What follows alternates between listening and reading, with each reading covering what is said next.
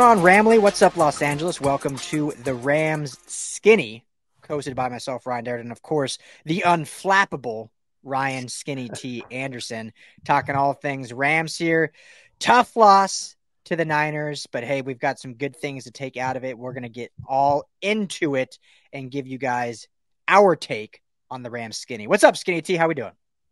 I'm doing great. I mean, if the Rams fans can't get excited about anything in a loss, you got Puka Nacua setting records. He's on pace to shatter records if he keeps going like this.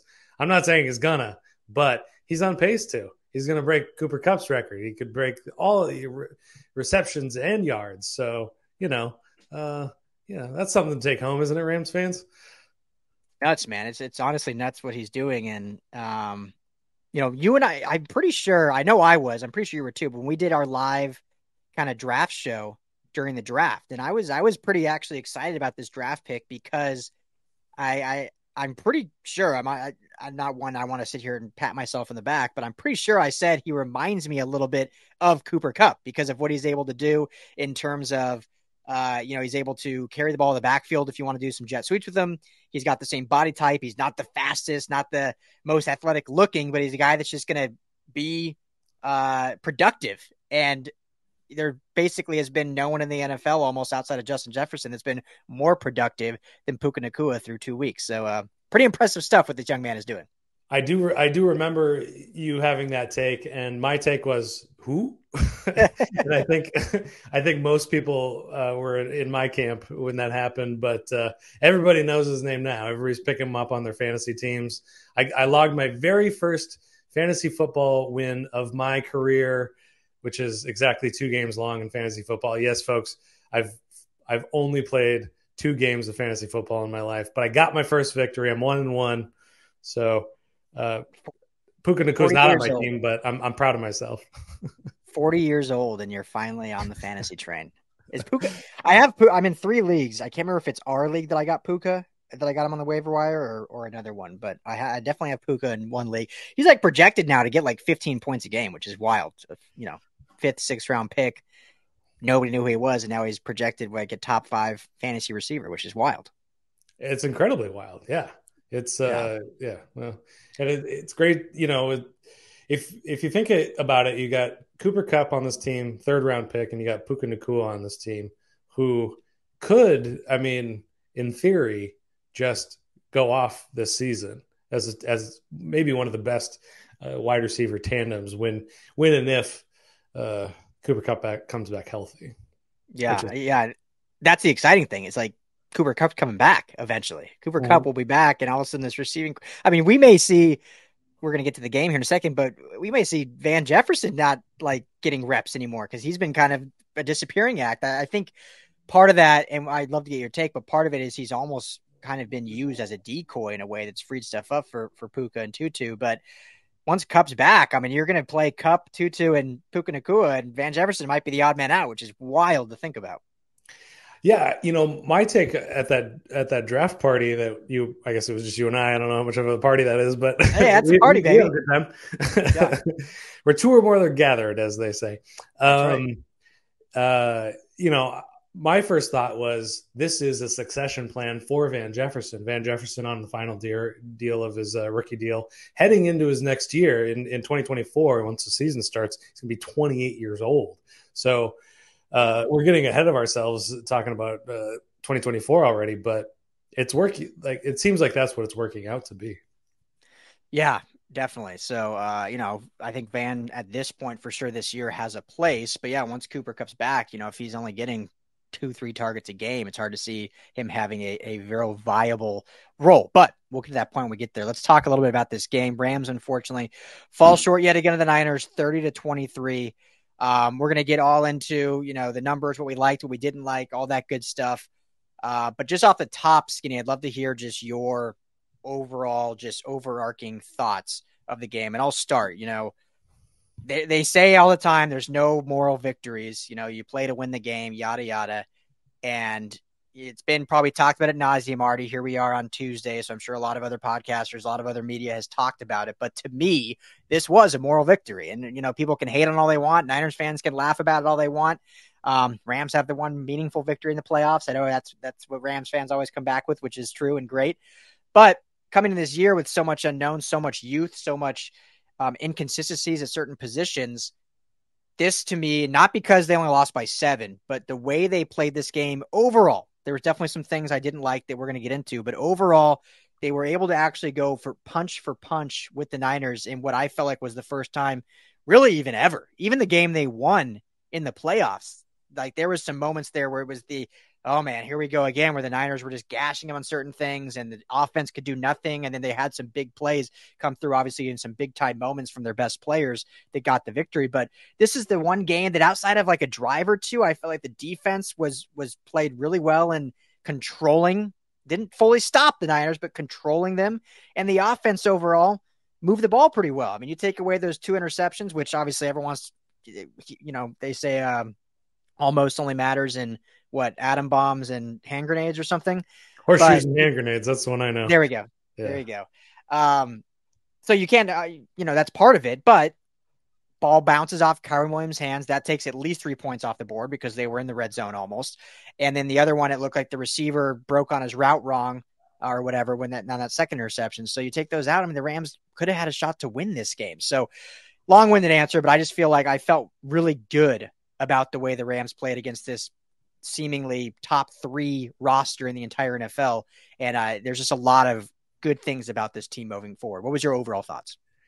What makes you feel good is it looked like this team is continuing to um, uh, be physical and bullying bullying other teams on both sides of the ball. Really, um, you saw uh, that running game really take off. You saw the phys- uh, the physicality um, of Steve Avila uh, on the offensive line, and the whole offensive line uh, as a whole played really well in the first couple of quarters, at, at the very least.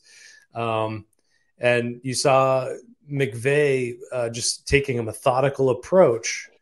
and I'll caveat this by saying, in the first half, by just marching the ball down the field, ball control just punching the just punching the Niners in the mouth over and over again, keeping that uh, pretty form- formidable defense uh, in check, keeping them honest, making them respect the run, um, which opens up space in the passing game. Uh, that's and that's not only is it something that we haven't seen from the Rams in 49ers games in the past, but that's how the 49ers have beat the Rams over and over and over again. Mm-hmm. Not a lot of big explosive plays. Uh, you know, they'll they'll break something here or there, but really what the 49ers have always done is just paper cuts, paper cuts, and you know, it's like the big brother taking your hand and just hitting you in the face. I'm stop hitting yourself. Stop hitting yourself kind of a thing. Yeah. and they, you know they just they would just march down the field that way. And that's what the rams were doing for a good chunk of this game. So that's yep. that, i think that what the rams fans should feel good about is that it is uh, a departure from what they had done in the past and and kept them in the game kept them tied. And you know i was looking at power rankings this morning. Athletic has the uh, Rams at number nine. I think Woo! they had them at, at 26 uh, to begin the season. So uh, they this Rams team is gaining respect uh, from uh, media across across the country, and they should be because they're doing some really interesting things on offense, and they're and they're doing it with physicality as well. And as we were talking about with Puka Nacua, like he's showing that he is that physical style of receiver that they used to have in in Robert Woods. Yeah. They still have. I mean, Cooper Kupp still still is a blocker, um, but that that's what uh, that's what McVay has always liked is a, a a blocking wide receiver. Yeah, absolutely. You know, well said. And just to to put some numbers to kind of what you're alluding to in the the offense being able to kind of give those death by a thousand paper cuts and move down the field. Like, you know, the, the numbers tell you the Rams actually probably should have won this game if not for the turnover differential. I mean, they had they had 20 uh 23 more yards, so 386 to 365. Um, they had seven more first downs. They were much more efficient on third down, seven out of 14, where the Niners were two out of nine. Um, they had 24 more plays than the Niners, 78 to 54. They only allowed one sack and they only punted twice in this whole game. So you look at those numbers. I mean, it was a very well coached, well game planned, well executed game. In reality, it comes down to probably those two interceptions. And that's why it's a seven point loss instead of potentially a three or seven point win. So, you know, it's unfortunate because I think that one slipped away, and that's what we'll get to now. Maybe some of the negatives, um, or maybe just one big negative as to why it slipped away outside of the interceptions. But from a from a standpoint of looking at the good things, the efficiency, the the play calling, the execution wise, I mean, this was a very well played game for the Rams. They honestly, the more I look at it, they probably should have won, and it's unfortunate they didn't. But at least we can take all those goods and and progress forward, and you know, you know, they'll get another crack at it to maybe end this streak up uh up in uh, Santa Clara. So pretty impressive though. I mean, did you? I don't even didn't really fully look at those numbers till right now. They basically beat the Niners in almost every single statistical category. Yeah, no, it, and it, it felt that way, and I, I think that this game played out. What's what's shocked people about this game is the Niners came into the season with such high expectations, favorites to win the Super Bowl, odds on, you know, picked picked by a lot of people to go to the Super Bowl for good reason, great roster. Um, and this this Rams team came in with such low expectations, no expectations. Um, mm-hmm. Some people thinking that they were just they were going to fall off the face of the earth. And coming out of this game, I'm thinking if if they win nine ten games, Sean McVay should be uh, coach of the year. Hundred percent, hundred percent. Um, so just just the the the flipping of the script is what people are shocked by at this point. Um, that uh, a team that has such low, low, expect, low expectations can come in and um, go toe to toe with a team uh, like the 49ers for most of the game. And that's exactly what they did. Um, you know, I, you know, we were talking about some of the negatives. I, you know, one of the things that I liked about Sean McVay's effort um, against Seattle is he stuck with the run, and it's a different game because they were leading at different points, and so the the the the strategy is a bit different. But going into halftime, this one was tied, and you know, I we were talking a little bit pre-show, but they uh, the Rams were running the ball very efficiently in the first half. Mm-hmm. They, Kyren Williams ran the ball 10 times in the first half. He finished the game with 14 carries. So, you know, uh, I'm no math expert, but that's four carries in, in the second half. And, and those weren't, they, there was obviously no respect paid to those carries because uh, he didn't end up uh, making much, uh, um, picking up any big gains really necessarily with those carries. Um, and one of the things that changed from first half to second half is that uh, the 49ers started blitzing more because they weren't getting the pressure that they wanted to see. So they started mm-hmm. sending uh, one or two more guys. And that's the time that that running game can be really effective um, if you stick with it. So, uh, you know, McVay kind of went back to his his his playbook instead of in, incorporating uh, LaFleur's playbook.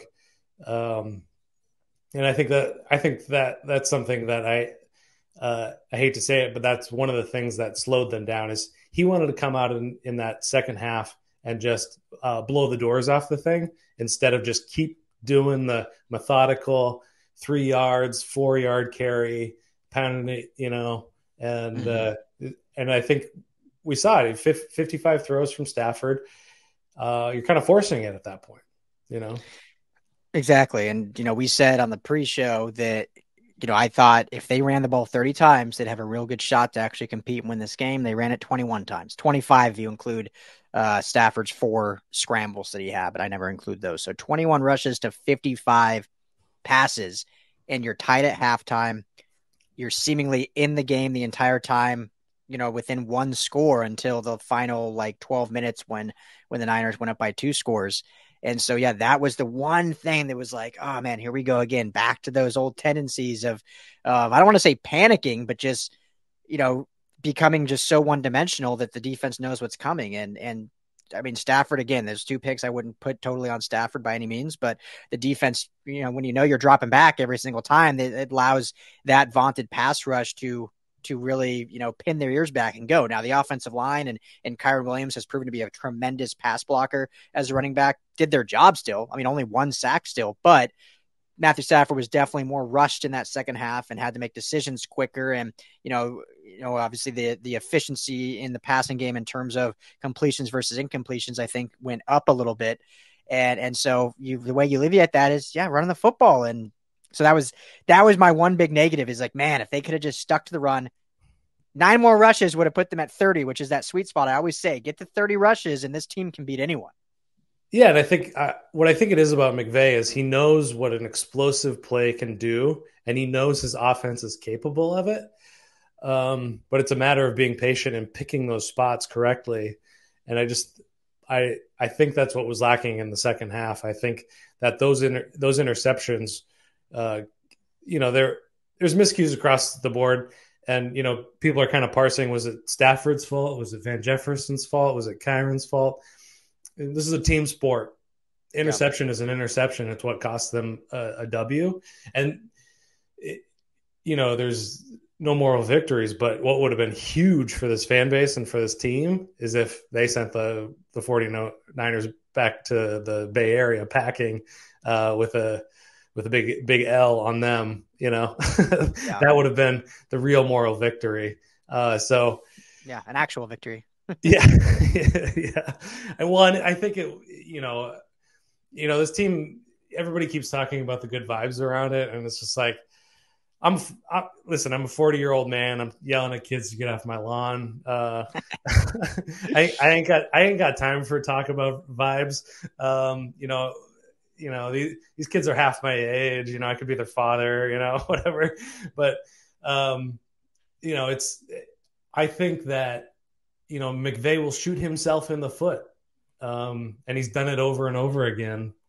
And I think that one of the things that will help him is having that tandem because in that in that NFC championship game where they came out with a victory, there were two 100 yard receivers, Odell Beckham and Cooper Kupp. Mm-hmm. And that kind of that little bit of diversity in that rather than just peppering Cooper Kupp over it over and over again, that's what allows you to get that three to seven point edge over over a, a, divisional rival rival as good as the 49ers.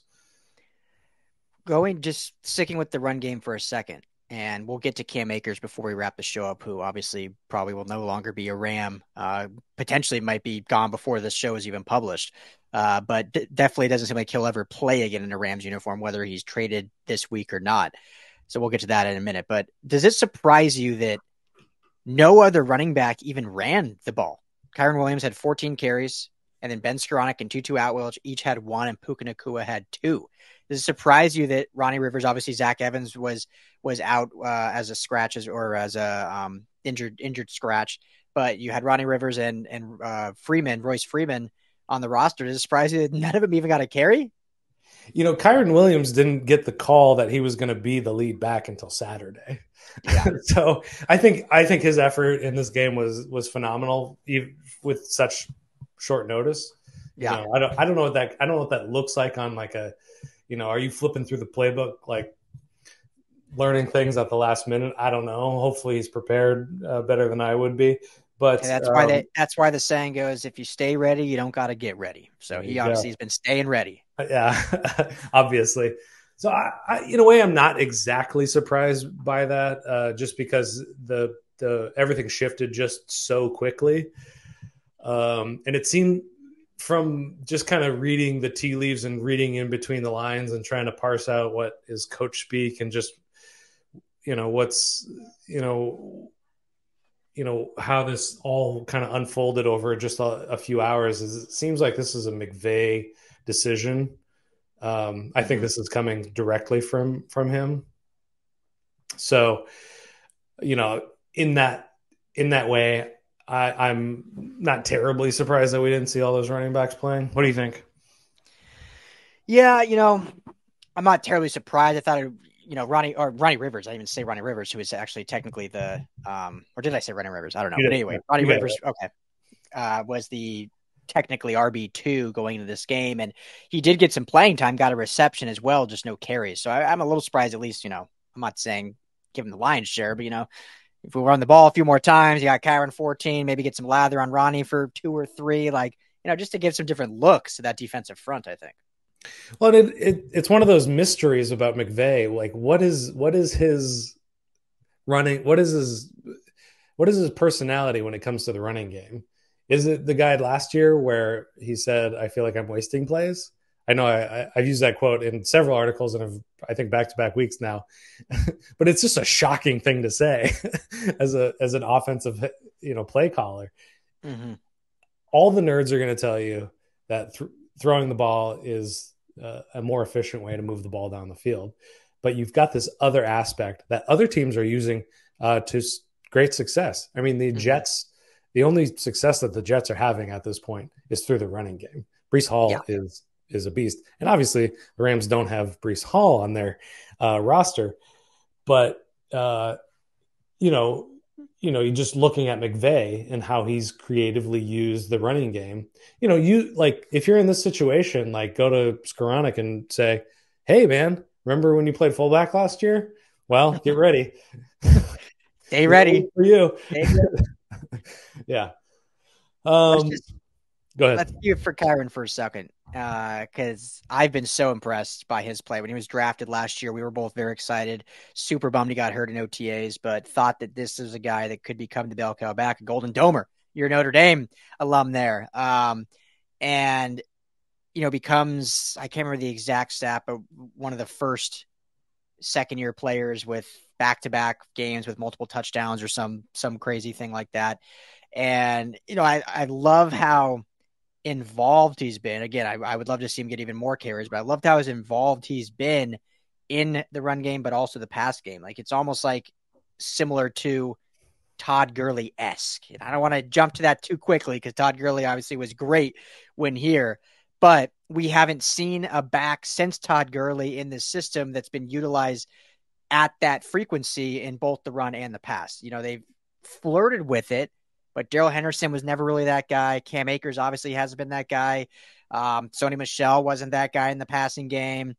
CJ Anderson wasn't that guy in the passing game. So this is the first time we've seen a running back finally get utilized in the passing game. You know, I think he had six receptions. Kyren Williams did. So love seeing that. Did you see his quote that he gave yesterday, or at least that everyone was talking about yesterday? I think I retweeted it. You may have. I have. remember re- exactly. I don't I'll remember. just read it for everyone because I pulled it up. Uh, so from Kyren Williams, he says, I'm in there to pass protect, to catch the ball, and run the ball, and do whatever head coach Sean McVay asked me to do. This is why I love the game of football. I love the game of being a running back and all the involvement I have in the offense. That is why Cam Akers is on his way out. I don't know if he, I'm not saying he wouldn't do that, but when you have someone like Kyren that wants to just be involved, whatever the head coach wants, that's a guy the head coach is going to like. Yeah, and I think I think that's why the decision to move on from Kyren or from uh, Cam Akers was a, Mc, a sole McVay um, uh, uh, decision was that there are a few things that, from what I know of McVay anyway, that bug him.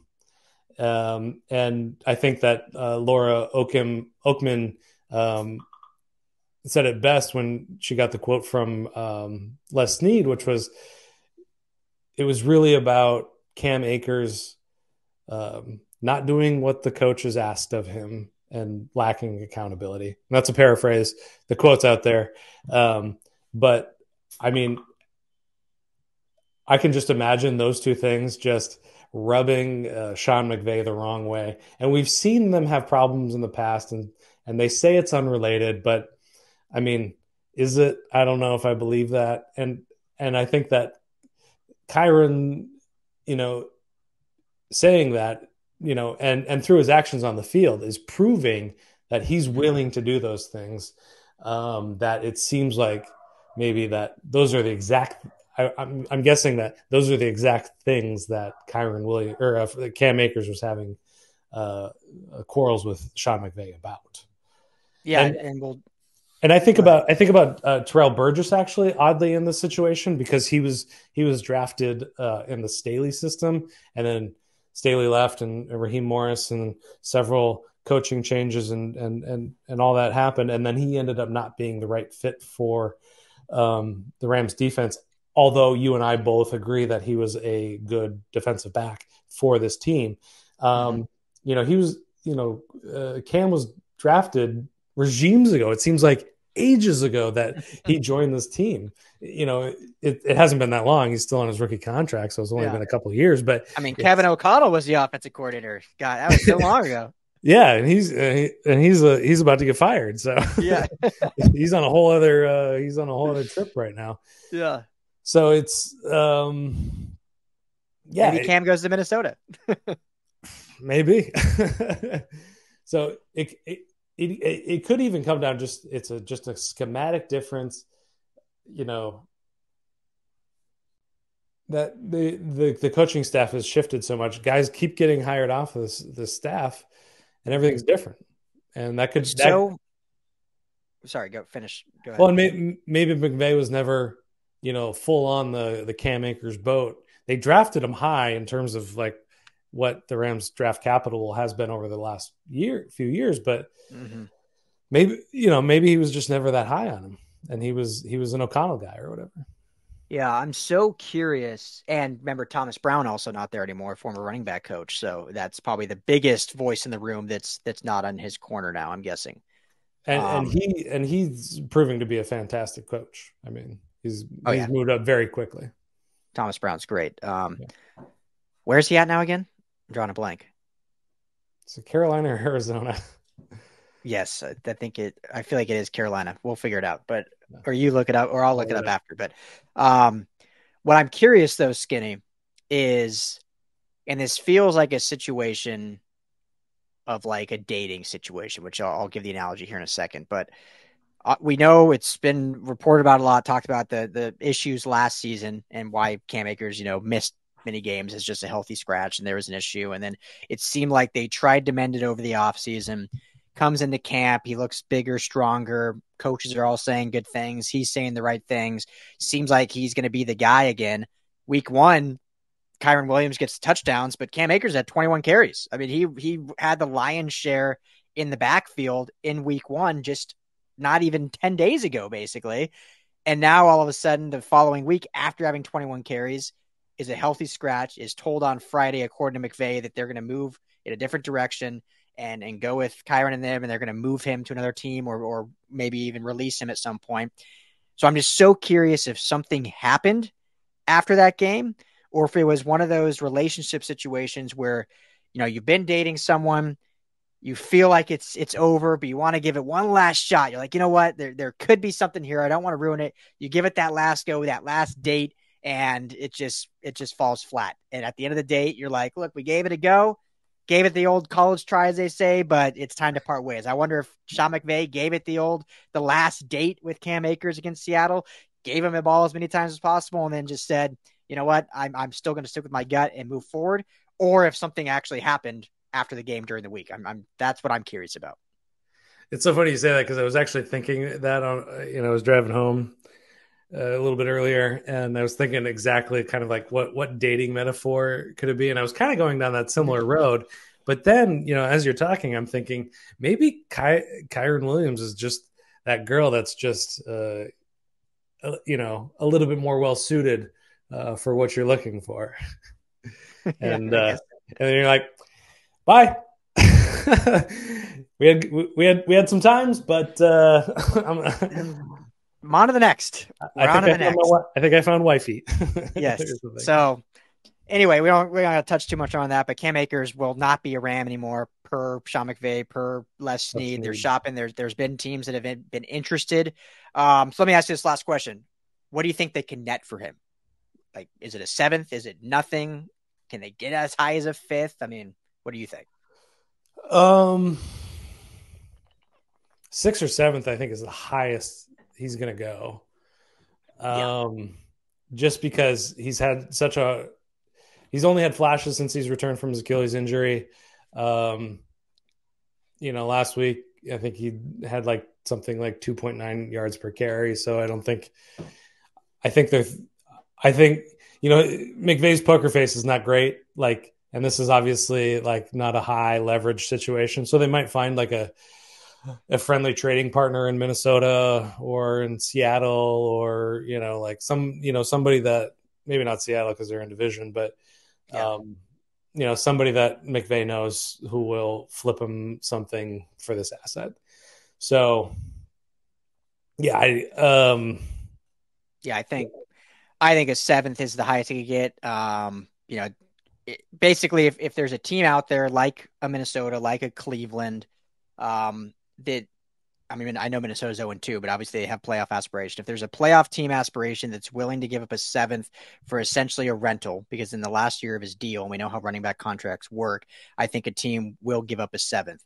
If no one's willing to take on a rookie running back, or not rookie, or running back on their last deal, I think the Rams really have to just release him and he'll kind of go for for a team for a, a, minimum contract of you know maybe a one to two year deal somewhere else uh, where he can hopefully grow and blossom. But crazy how this all unfolded. So, yeah. um, but no longer. So, so in our uh, preview of this game, I said that uh, Aaron Donald should have a huge game. That uh, Aaron Donald needed to have a statement game. He had one. Pre- he had one pressure, I believe. Yeah. Um, so I, I, went. I went back and looked at uh, his recent games with the 49ers. One sack in the last eight uh, games against the 49ers. In yeah. his first five games, he had nine and a half sacks against yeah. the 49ers. He had a four sack game. Um, so to his to his credit, and it's almost every play is getting triple teamed. So to his credit, yeah. he's more of a decoy than actually a, a, factor in that in that regard, or a stat factor. I, I, I will I will never take anything away from uh, the man, the man, the yes. myth, the legend. Uh, but I will say that it is it, it's kind of impressive how the the 49ers have figured out some some way to neutralize them and, and keep the rest of the pass rush at bay. Um, yeah, but uh, only, it's the only team that's been able to do it. I think. In the I NFL. think so. Which is yeah, which is crazy. Um, yeah. That's probably not a great place to end, but I just I just thought that was a, a fascinating uh, set, set of stats there. Yeah, it was interesting that he, yeah, not on the stat sheet really for anything, but you know, did think obviously he's he's more of a you know neut- give you opportunities for others to make plays, and I thought you know Kobie Turner played fairly well. I thought um, Byron Young played well. You know, I know they didn't get high in the sack category, but I thought overall the front seven played pretty well. Ernest Jones led the team again in tackles with ten. Uh, Sean McVay just loves Ernest Jones, talks about his leadership and what he's able to do. So, I mean, that's a huge, you know, factor going forward. So, um, yeah. yeah, and and the defensive line was probably my biggest worry, uh, just because there was there's no uh, solid starting, you know, front seven necessarily. Yeah, and they're really yeah. proven. They're really proven themselves. They're not. They're, Co- they're, Coach Henny at it again. Coach Henny at it again. They're they're not setting the world on fire, but they're they're doing enough. Cool. So I got three final thoughts and then you can give your final thought and we'll wrap this thing up. This is the Ram Skinny with Skinny T. I'm Ryan Dyrud. Three final thoughts, two quick ones. One, Thomas Brown's with the Panthers, confirmed. Yes. So there's that. Two, Coach McVay, head coach of the year odds, plus 2100, folks. Go get your bets, betonline.ag. Those are some good odds. And I really think if this team can even win eight games, Sean McVay's got to be a lock for that. If they make the playoffs, it's done. He's winning coach of the year, in my opinion. So go put some some shekels on that, plus 2100. And then final thought, we haven't really talked too much about the offensive line. I know Stafford threw the ball 55 times, talk about the running game, but only giving up one sack to this arguably best defensive front in football. You could say for sure top three. I think you got to look at the Niners, look at the Cowboys, probably the Commanders are up there uh, in terms of defensive fronts, but they're they're for sure top five, unarguable. One sack. I haven't looked at the all the pressures. You probably have maybe that in front of you. I don't know if you do, but and Joe Noteboom, who's played very well actually at guard in his two two starts so far, goes out injured. Um, I believe it's a a knee bruise, a deep knee bruise. So shoulder. Um, shouldn't shoulder. Thank you. So shouldn't miss too much time. May miss one game, but they're hoping he'll back by next game. But Tremayne Anchrum comes in and doesn't really miss a beat. And so this is really a testament to Ryan Wendell. You know, they've had some tutelage from the great Mike Munchak and this this unit buying in and becoming cohesive very quickly because not only was the starting five good, but then you actually now have some depth able to come in and spell too. And remember, Brian Allen was a starter last year, and here's your depth center. So Coleman Shelton's played fantastic. He's a much bigger bullying center than Brian uh, Brian Allen was, but the fact that you have a starter as your backup, I mean, there's just some good depth on this offensive line, which is so good to see after what we saw last year. So hats off the offensive line. Only one sack against the Niners. That's my final takeaway of this game. Yeah, no, I think I think you tied that up nicely. I think that that this offensive line deserves a lot of credit, and um, you know, if you think about it, you know, heading back into the off season, it's like everybody's kind of thinking it's Rob Havenstein and somebody and a bunch and a bunch of other people. I don't know. Um, and these bunch of other peoples are proving to be really fantastic pieces. Um, so I think that uh, you know the thing to keep in mind is that the McVay offense or the McVay teams always start really hot. Yeah, they come in there, they have a bit of a slump, kind of getting uh you know around Thanksgiving time. Um, so that's you know I, I you know I keep saying like that we're learning about this team every week, and I think mm-hmm. this this team is changing every week. Um, sometimes things are getting better, sometimes things are getting worse. Like I think in that first game, the secondary played lights out, and I think they took a little step back. Mm-hmm. Um, but I think that you know, in terms of uh, injury news, we're we're hearing basically everybody's healthy, everybody's kind of ready to go, and and they're not really being super cautious with Puka Nacua, which I thought they should be. But um, you know, Cooper Kupp is set to come back uh, kind of within that uh, fifth week, uh, four week window after IR. So, um, you know, I think that there's we're this this team is still churning and evolving and learning, and that and that's to be expected because they are so so young. Um, but they're what what's proving to be true about this uh, this front office, this team in general, uh, is their scout scouting ability finding smart players, finding players that are just just uh, they're just soaking it all up, and yeah. that's and it's kind of amazing, and it, it, it it's what you want to see. It's what's it's what's what's a lot of fun to see because um, you know I'm always rooting for the the late round draft picks, and we're seeing a lot of them step up. So those exactly. are my final takeaways.